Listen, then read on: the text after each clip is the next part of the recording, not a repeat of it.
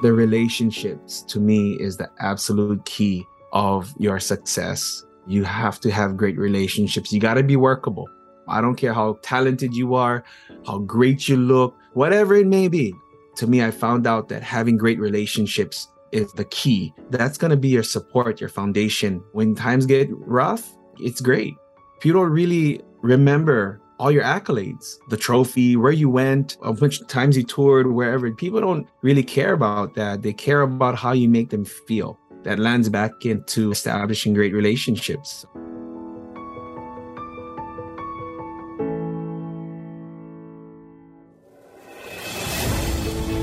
Hey, this is Jason Tonioli. I'm a piano player that grew up believing it wasn't possible to earn a living and support a family with music.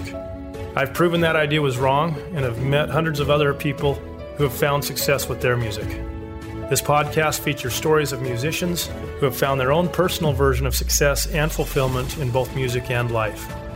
This podcast is meant to inspire musicians and help them believe in their abilities and motivate them to share their talents with others. This is the Successful Musicians Podcast.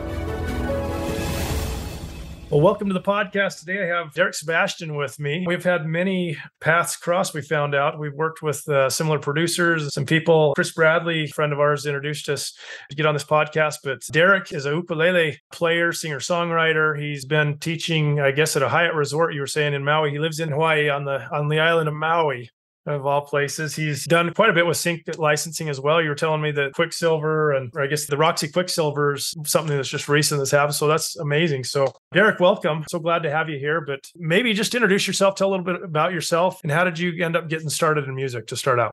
Yeah, sounds great, Jason. Thank you so much for uh, having me. It's definitely a pleasure and honor to be here. You know, I'm born and raised here in Maui been playing the ukulele for close to 29 years, I believe. Just picked up the ukulele, totally fell in love with it, and it's just been part of my life. But prior to the ukulele was all sports. So the main story is I was always in baseball and football growing up as a child. But I think when I was like 11 years old or something like that, middle school, sixth grade or something, and uh, my asthma got really, really bad. So doctor said no sports. So that really killed me in a sense where what I'm gonna do. So that's when I picked up the ukulele at 11 years old. I had a really close mentor of mine who helped me along the way. His name is Mr. Sam Ellis, the late Sam Ellis now. And it's been a beautiful journey, man, of playing the ukulele, sharing it around the world, just totally inspiring lives and being fulfilled by that, really. So that's awesome. I mean, you really were thinking sports and then you ended up in music. So did you ever think that you'd be doing music as a career growing up? I mean, to be honest, no, no. I always dreamt of being a professional athlete, especially in baseball and stuff. That's something I love doing, watching, playing, and all that stuff. Now my kids playing it, but I don't force them, but they just kind of stumbled upon it. So, which is kind of cool. But you know, the great thing about it is the dream was to become a professional athlete. It didn't happen but at the same time to say that I've connected my musical career with the major sporting events, playing events for like started like halftime shows for NCAA, EA Sports, the Maui Invitational, and then it kind of like snowballed into, geez, MLB, the Arizona Diamondbacks, performing the national anthem for them. And then it broke into the NBA. The Lakers called me, the Clippers, and a bunch of PGA. So to connect a childhood dream to music is kind of surreal to be quite honest. That's that's amazing. Like right now i know you're working on a lot of licensing and sync opportunities so i think that's really interesting to a lot of people that have written music and i think it's kind of this like people don't know what does that mean. So maybe explain a little bit on some of the sync and the licensing of what you've been doing or if you were explaining to somebody who was new to that world what, what does that mean? Basically writing music for picture it's not writing music to release to the public for I don't know CD baby for CD album, know, yeah, for CD, yeah, you know, streaming platforms and stuff. It's a whole different approach. You know, all at least for myself, I can speak. All my life, I've been, oh, what is the next album? What is the next hit on the radio? What, trying to hit up the DJs and all that stuff, trying to get streaming. You know, it worked. It worked well when I was a live performer, you know, especially going international when I had the opportunities to perform Australia, Thailand, Philippines, Korea, China, Europe. I mean, the fans, you know, it builds up and to have music for public streaming and selling CDs, that was a great thing.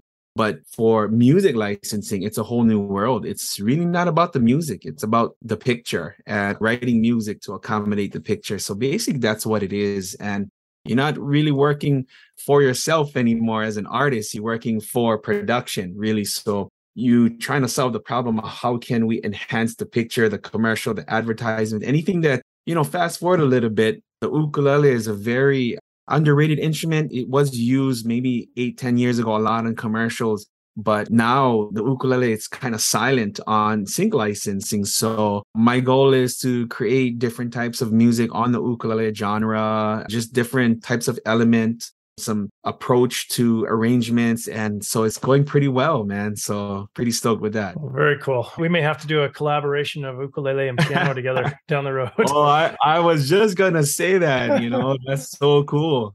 The podcast is a successful musician podcast. I find it really interesting to ask guests that come on what does success in music mean to you? Because i've found it's different for everybody. For so for you what would you kind of define as success in music you know, I try to keep it simple. Blessed and fortunate to speak to the younger generations, the schools and stuff. And that's the same question they ask is the money or whatever, the fame, is the success? And I kind of got to break down the walls a little bit and tell them, hey, we got to reverse a little bit because being successful is what you put your mind to and what you think success is all about. To me, success is putting your mind to something and accomplishing it.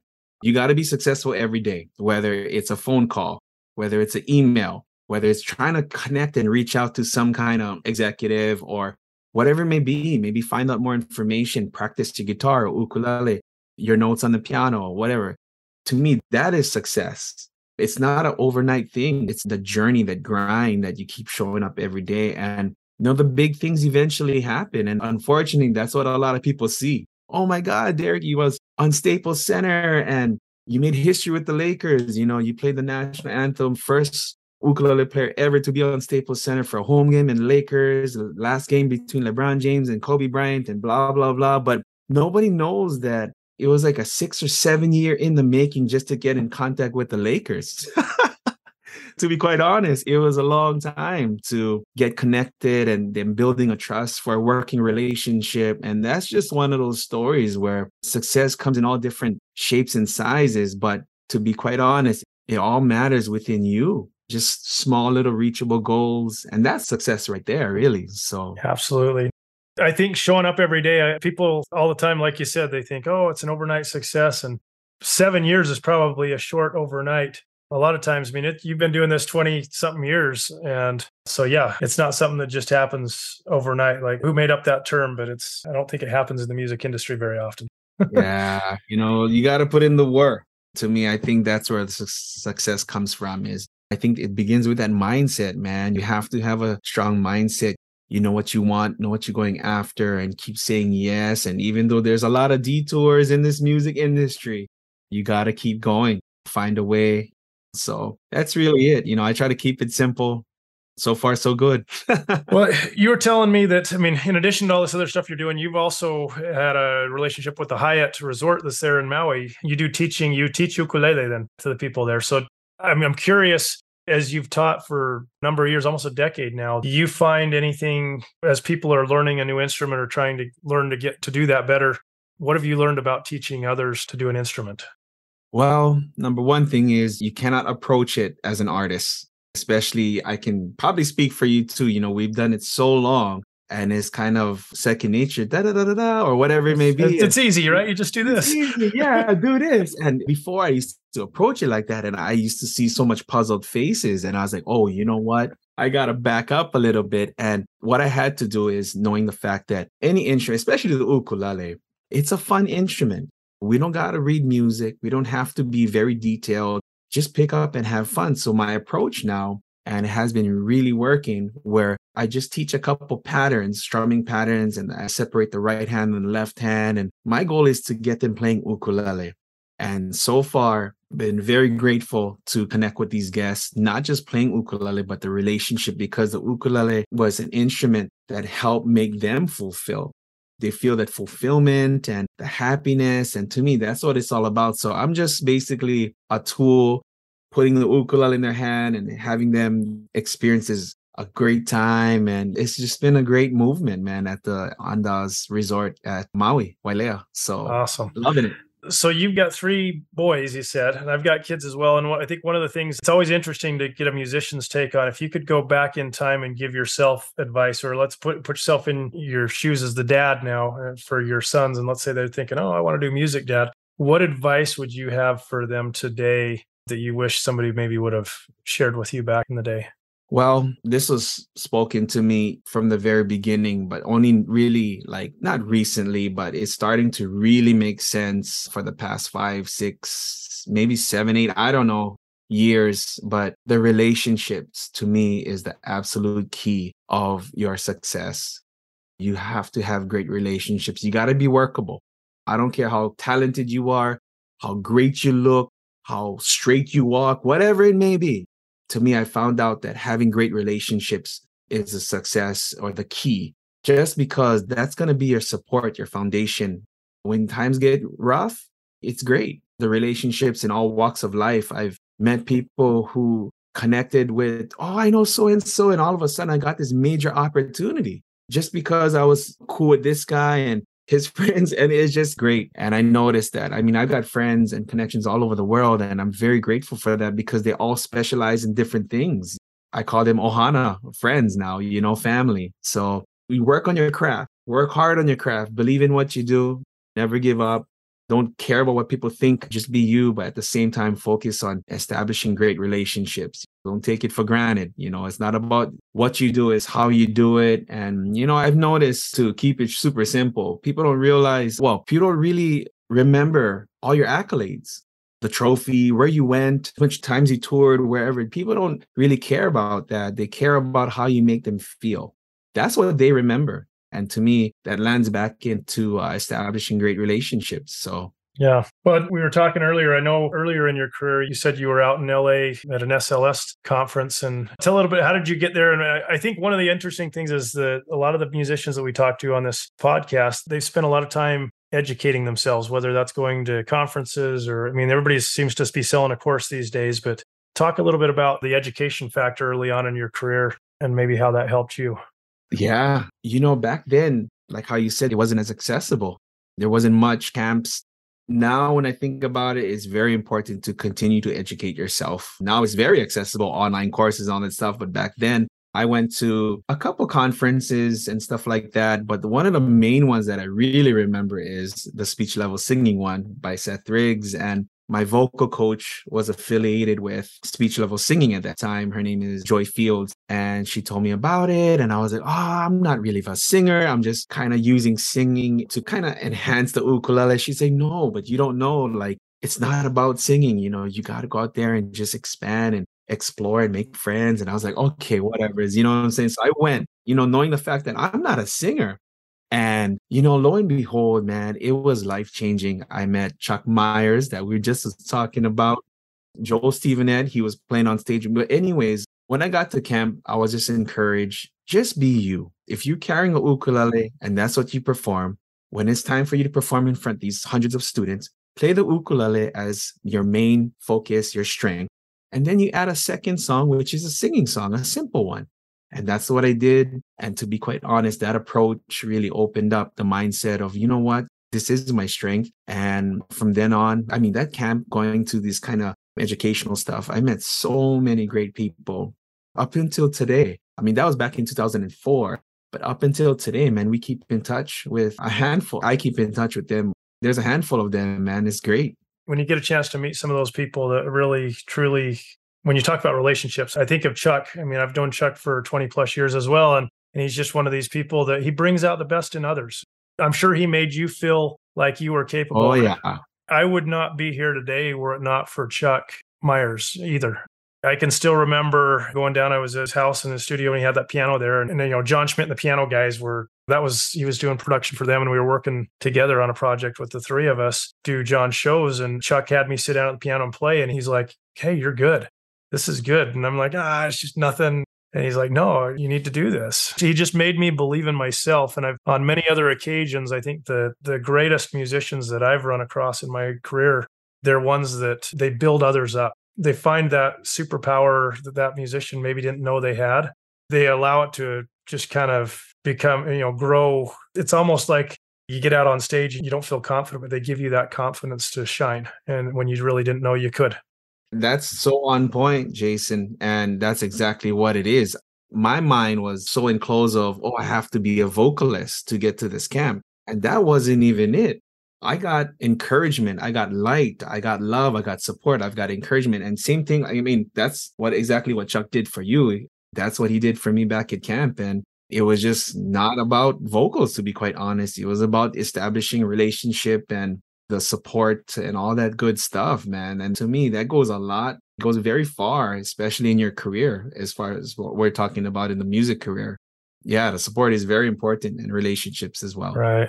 It's very rare that you find successful musician people that haven't been very giving of their time. I think we all have been, and we've we all started out with a piano teacher or ukulele teacher that taught us a little bit. At some level, we all feel like, okay, I need to give back and do something. Somebody else paid it for it. I need to pay back and help others. And that's something that's really cool with the music community. So it's very giving group.